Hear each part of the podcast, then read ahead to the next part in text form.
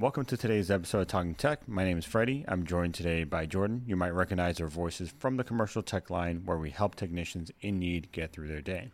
If there is a question you would like us to cover, please use the questionnaire or find us on the tech line at 1 800 662 3587 and on serviceconnections.org, both linked below. As always, you can find Talking Tech on Apple Podcasts, Google Podcasts, Breaker, Radio Public, Spotify, and Pocket Casts. Just search up Talking Tech, brought to you by Whirlpool Corporation. All right, Jordan. So today we're going to do a little bit of uh, some Q and A's here. So we've had some questions submitted uh, via our form. So again, thank you guys for that. Uh, so we're going to start off by answering that, and then maybe getting in, into some scenarios, right? Some service calls that we've recently received, where you know we had a initial complaint, and then after speaking with the technician, we might have found a perception issue, or kind of went in a different direction in which the, the service call started in one end but actually went to another. Yeah, absolutely, Freddy. So our first question that we actually received via the questionnaire that's linked below uh, comes from a tech named David who was working on an MVW18. Now, for those unfamiliar, uh, that is pretty much the predecessor to the MAT 20, the current gen commercial top load washer from Maytag. Um, now, his question is about getting a tip uh, from us on a noisy top load commercial washer, specifically the MVW18, in which the machine starts doing a little bit of noise, and then over the next few months, it kind of got very loud during the spin and extract step. So it sounds like we started with maybe you know a slight hum or some sort of noise, and that escalated over the next few months to be a really loud noise in spin or extract. Uh, so Freddy, what are your thoughts on that matter, just with that little bit of info? Yeah. So first of all, you know, thank you, David, for sending that question in there. Um, obviously, a little vague there. You know, we started with a noise and it got louder. That could be a couple different things. Uh, the first thing that I would want to do is basically let's isolate where that noise is coming from, assuming that the noise is coming from the bottom of the machine. Obviously, that's where all our components live. Now, there are two major components that are most likely going to make some noise, uh, two or three. One of them being the motor, next being the transmission, the third being the pump. So those are our bigger moving parts that might cause noise. Starting off with the motor here, you know, those motors rarely go bad themselves, but I have seen in the past if they're submerged in water, maybe the motor bearings go alone. That would be an easy check, right? The first thing that I would do there is separate the motor from the transmission. And you can just simply do do that by removing the belt, right? After you remove the belt, then you actually want to go into your service mode and you want to go to your P04, right? So you open up your service lid or take out your jumper, press and hold delegates. Uh, use the second button from the left until you see P04, hit start. And now when you're in P04, this is going to be your, your basically your manual outputs test. So you are physically turning on outputs. What I want you to find here is L07 or L08. Those are going to be your agitations, right? So we're not really depending on any type of speed sensor to do any type of uh, reading there. So agitation, no speed sensor required. Spin, speed sensor required, right? So we want to stick with agitation so we don't throw a fault code. Yeah, and it's important to know too that you do have to lock your lid for this test as well. Yeah, um, before you can get to the agitation. So this that'd is, be your L00. This is why we brought Jordan here to, to keep me on point. so after you lock your lid first, and then you try to turn on your agitation, at that point, you know your motor should be separated from your transmission and see if you have any type of bearing noise that's isolated to the motor area. If that is not the case, then we can take the motor out of question. Again, this is not a chronic issue. Uh, this is not something that you see commonly. I have seen one machine personally myself start off as a motor bearing issue uh, that was perceived to be a transmission issue, but once we separated the two, we found out that there was some water damage on that motor because that motor was submerged for whatever reason and therefore causing a noise. Obviously, bearing noise is going to get worse over time. So that would be the first scenario. Uh, Jordan, do you have anything anything to add on the motor or moving on from there? Uh, no, so I was just going to say that's a very good point, Freddy, right? The motor is obviously the thing that's driving the whole system, but obviously there's a little bit more beyond the motor, right? So, say David kind of does this isolation, finds out that the motor is not the issue. I would say that his next step here would really be looking at the splutch assembly, which, for those unfamiliar, it's basically two sets of plastic gears, uh, one that's kind of built into the pulley, and the other one that is essentially moving up and down just above that on the base of the transmission.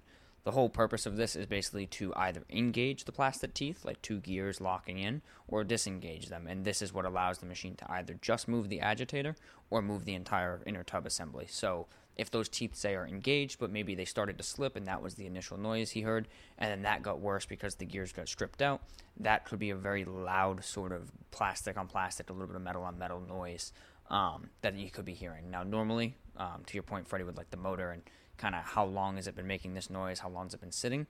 Normally, you know, eventually those gears are just going to get totally stripped out, and it's it's probably not going to do anything at that point. But it's still something worth looking at just to see if there's any play, any slop to it. Um, and that would be probably my next step after Yeah. the motor. Absolutely. So initially, when the shifter either en- engages, right, and we try to couple the gears or, or, or basically separate them, sometimes you get a click.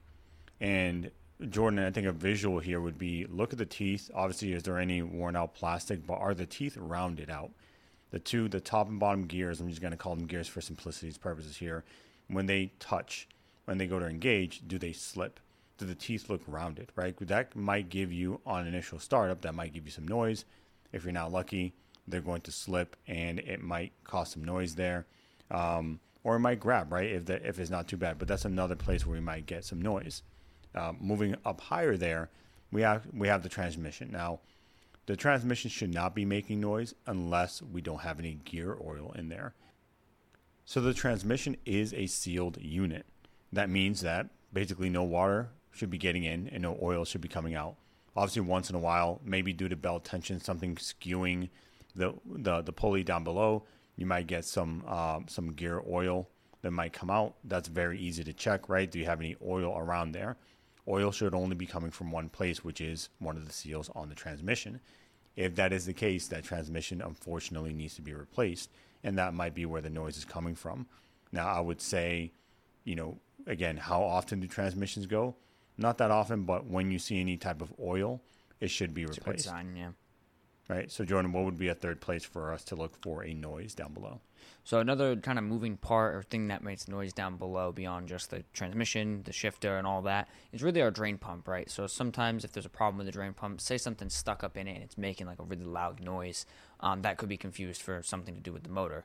Now he mentions the noise getting you know worse over time and happening during the spin and extracts that we would normally be draining at that point as well. So it would make sense for our drain pump to be active. So maybe you know make sure the tub's empty, take the drain down, check it. Is there any sort of uh, crack to it? Is there anything stuck in it that you can clean out? Um, and then to your point earlier about kind of isolating the noise, that same P menu where we do the agitation, you can actually do L03, which is going to be a drain pump activated. So that way you only activate the drain pump, nothing else hooked up, and you can see if that is where the noise is coming from. Yeah, and, and we've gotten complaints in the past where a brand new machine has been noisy and it's really just the pump running dry. Right, so for whatever reason, let's say we had an issue with the drains where uh, we had some type of siphoning effect, water came out, or we had some type of back pressure coming back into the machine, and now that pump thought that there was water in the basket when there wasn't any at all. Well, now we're running dry, right? So you're going to get some type of mechanical noise when there isn't any water down there. Now that noise isn't going to get worse over time. That should, you know, once you add the water, it should go away. But still, something to definitely look at just in case. You never know. Maybe that pump is just had better days and it's time to change it out. All right. So thanks, David, again for sending in that question. Yeah, hope this helps.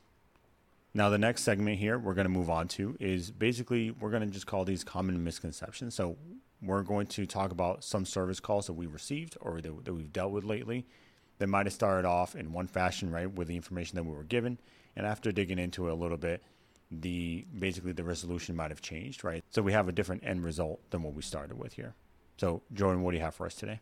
Uh, so one of the ones that was actually uh, a, a pretty good call that I had to take, um, that I feel like I actually even learned a little bit on working with the tech, was uh, a complaint on a front load commercial Maytag washer, uh, pretty much model number MHN33. Um, and the complaint was that at the end of the cycle, when we're getting ready to go into the final spin, just at that six minute mark, we get a no H2O error code. The machine kind of just tumbles around for a little bit, and then it ends the cycle, unlocks the door, and leaves about an inch or two of water left behind sitting in the tub. Now, there was a lot of misconceptions in this exact scenario. Um, first, the tech thought, okay, maybe the pump isn't draining well, but as we know, we didn't have two inches of water throughout the whole cycle, right? So the pump wouldn't have just left these two inches of water behind after draining out the other water that was in the tub throughout the whole cycle. So we kind of deviated from that. Um, that was the initial misconception. And then we started to kind of talk about what if the pressure sensor is bad, right? So that was another misconception of, oh, my pressure sensor is bad. Okay, but again, it worked throughout the whole cycle. Everything seemed to be working up to this point. Why did it just suddenly fail at the final spin?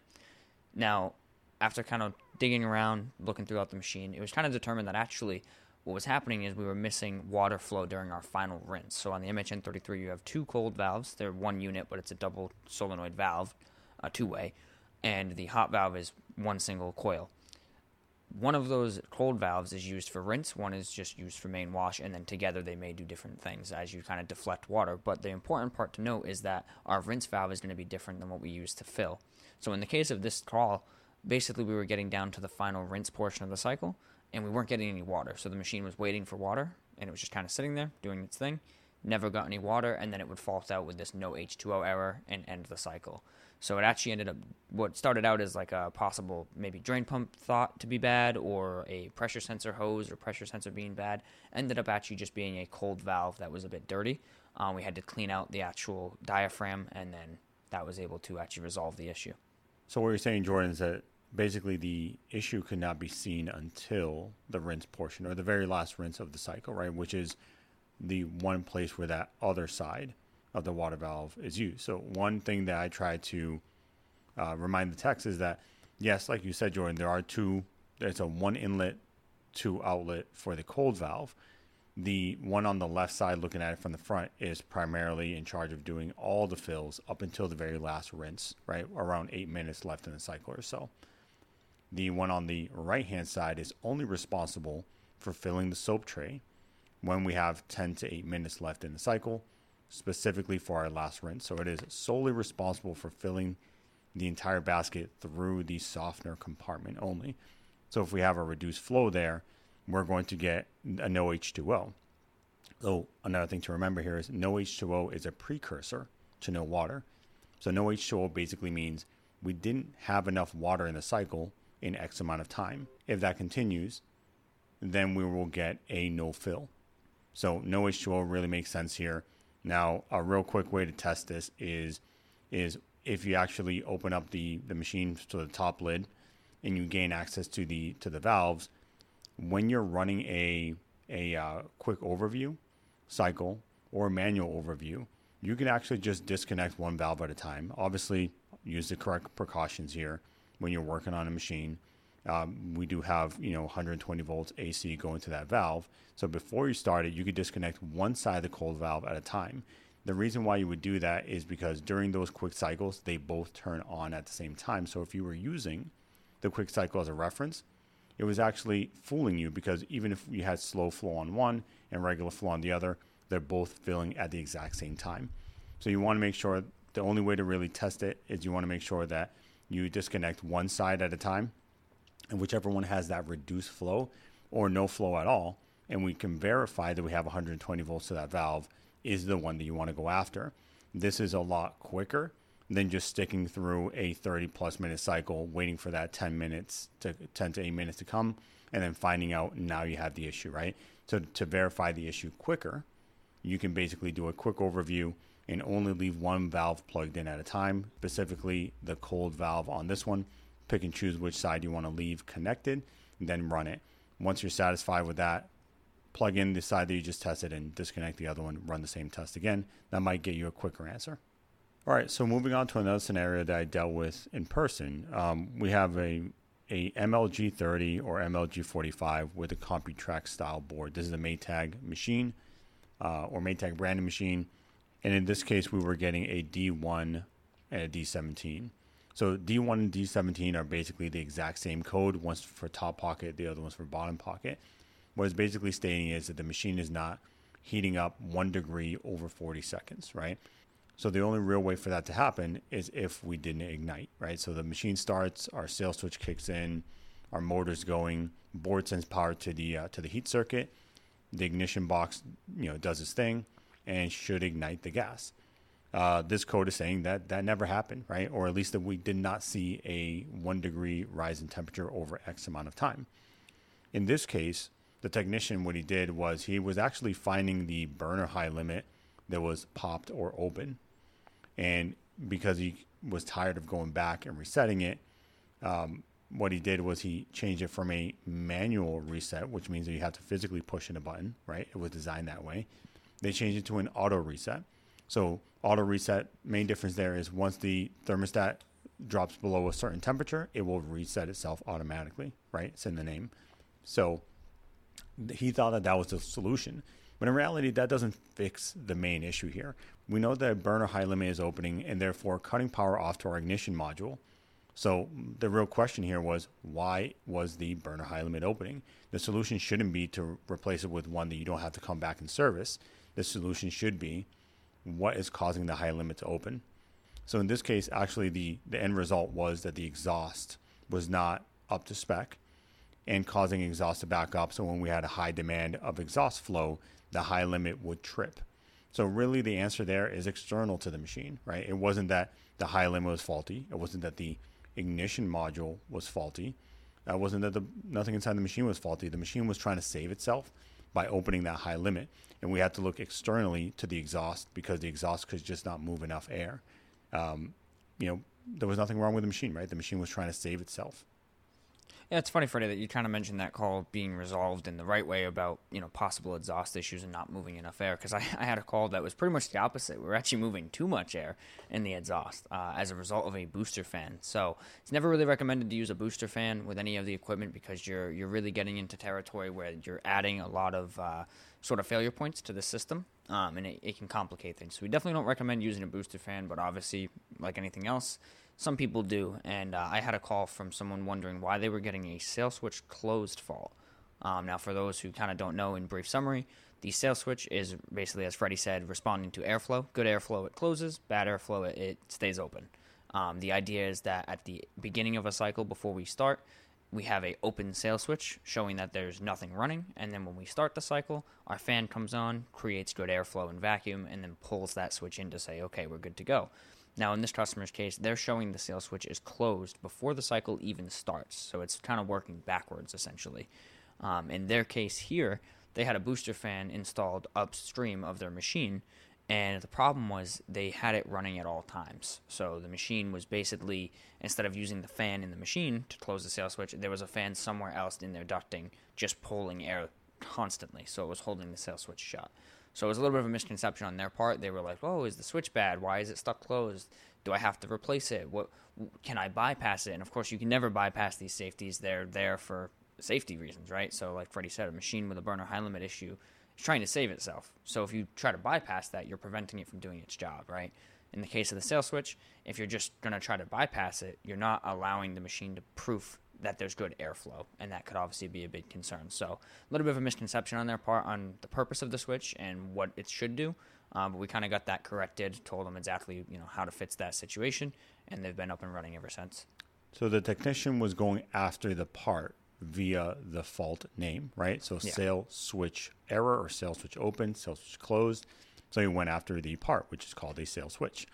Um, but again, if a fuse blows, if a high limit opens, it doesn't mean that that part is faulty per se, is doing its job. So the sail switch wasn't closing.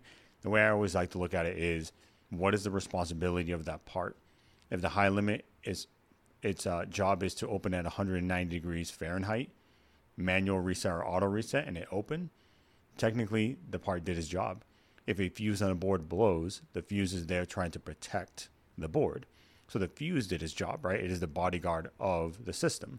So I can't fault the fuse for doing his job. What caused that fuse to blow? Now that's an extremely easy concept to, to say, but one that is often forgotten. All right, so that's it for today. I want to thank David for sending in his question. Again, we encourage you to send in information here. It actually gives us material to go off of here. Um, so, Jordan, that being said, where can you find us? So you can find us on Apple Podcasts, Google Podcasts, Breaker, Radio Public, Spotify, Pocket Casts. And if you want to contact us, you can do so, like Freddy said, the questionnaire, or you can email us, mdl-talkingtech-grp at whirlpool.com. You can also find us on serviceconnections.org or on the tech line, 1-800-662-3587. Alrighty, till next time.